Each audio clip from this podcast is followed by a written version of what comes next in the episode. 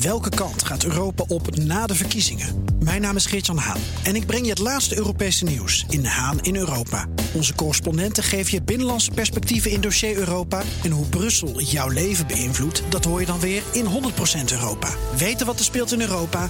Luister naar de programma's van BNR. De Joe en Donald Show. In Washington is onze correspondent Jan Posma. Jan, we beginnen natuurlijk met het nieuws. Uh, en dat is dat er een idee was van uh, de debatcommissie om het volgende debat tussen Trump en Biden op de 15e virtueel te doen. En nu heeft Trump gezegd: Je ken me wat. Is dat. Er... Ja. ja, vertel. Ja. Ja, die zegt ik, uh, ik doe het uh, gewoon niet. Trump zegt ik ga geen uh, tijd verspillen aan een virtueel debat. hij zegt een debat van achter je computer, dat is gewoon belachelijk. en hij zegt er ook bij van ja, dan gaan ze natuurlijk mijn microfoon uitzetten. Want je ziet dat al die moderators die zijn allemaal tegen mij. Dus dat ziet hij niet zitten. Nee. En uh, de, de campagne die heeft ook al een verklaring uitgebracht. De Trump-campagne die blaast het ook meteen uh, op. Die zeggen dat de debatorganisatie, dat is een onafhankelijke organisatie, hè, dat die dit doen om Biden te helpen. Uh, en, en ze zeggen Trump zal meerdere malen negatief testen voor dat komende debat. Nou ja, dat kunnen ze nog niet weten, maar dat voorspellen ze dus. dus dit is helemaal onnodig. we komen niet, we doen wel een campagne-evenement, een rally op dat moment. Ja. en nu is natuurlijk de vraag: van, is dit bluff van Trump? Nou, ik, ik heb op dit moment het gevoel van niet, maar we zullen zien. Nee. Trekt hij het in of rekent hij er toch op dat hij met zo'n campagne-evenement uh, nog meer aandacht kan krijgen dan met een debat? Zou kunnen. Is één ding wat ik niet begrijp. Die, die, die commissie die uh, bekend maakte dat het virtueel zou zijn, die heeft dat, mag ik toch aannemen, met allebei de campagneteams overlegd. Ja, kan kan, kan het nou punt. zo zijn dat ja. het campagneteam van Trump zei oké okay, en dat Trump zelf zegt van mijn leven niet? nou, dat lijkt me in ieder geval een hele interessante uitleg die zomaar zou kunnen. Want we weten dat Trump natuurlijk altijd zijn eigen koers vaart. Ja. Uh, maar ik moet wel zeggen, die Trump-campagne had dus ook heel snel hun uh, uh, verhaal klaar... wat ook compleet aansluit bij Trump. Dus ja, we, we, zullen dat in de komende tijd wel gaan horen, denk ik. Wie ja. nou precies nee heeft gezegd en op welk moment en met welke kennis ook. Ja, nou ja. Eerst kijken, kijken of dat debat er überhaupt komt op de 15e. Dan even naar het debat ja. uh, van Pence en Harris, de vicepresident. Ja. En de kandidaat, de, de, zijn, zijn tegenstander, de kandidaat voor het vicepresidentschap van de, de Democraten. Uh, vertel, wat zijn de reacties? Zijn er al peilingen? Wat zeggen de kranten?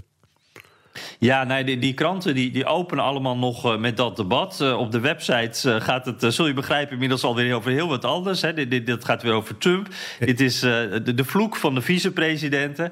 Um, en ja, we zien eigenlijk op alle krantenvoorpagina's veel foto's van de kandidaten met die glazen wand ertussen. die er stond natuurlijk vanwege, ja, als coronamaatregel. de Washington Post, New York Times, LA Times, alle, alle grotere Amerikaanse kranten, die, die hebben dat op de voorpagina. En overal gaat het ook over corona. Dit, dat, dat, was alleen het eerste deel van het debat. Uh, voor mij had het ook veel langer mogen duren eigenlijk. En ook gemoeten, want dat is denk ik wel het onderwerp... als je hier op straat met mensen uh, praat en, en, en sowieso om je heen kijkt. Dat is nu het belangrijkste onderwerp, door die besmetting van Trump natuurlijk. Uh, maar corona komt overal terug wel hier in de koppen. Washington Post heeft het over de pandemic... that shapes all aspects of debate.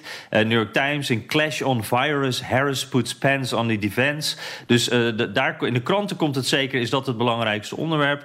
En uh, ja, je zag uh, over de winnaar. beide kandidaten richten zich ook weer heel veilig eigenlijk op, zijn eigen, op hun eigen achterban.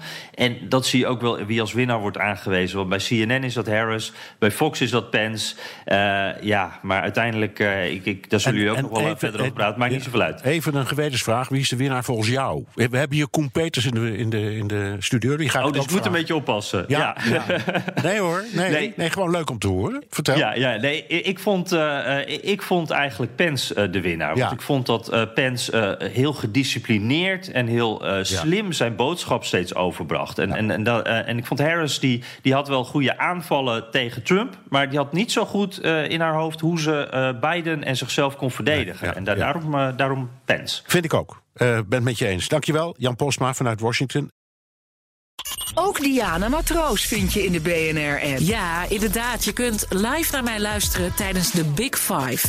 Ook handig in de BNR-app. Breaking nieuwsmeldingen, maar ook het allerlaatste zakelijke nieuws. En je vindt in de app alle BNR-podcasts, waaronder Wetenschap Vandaag. Download nu de gratis BNR-app en blijf scherp.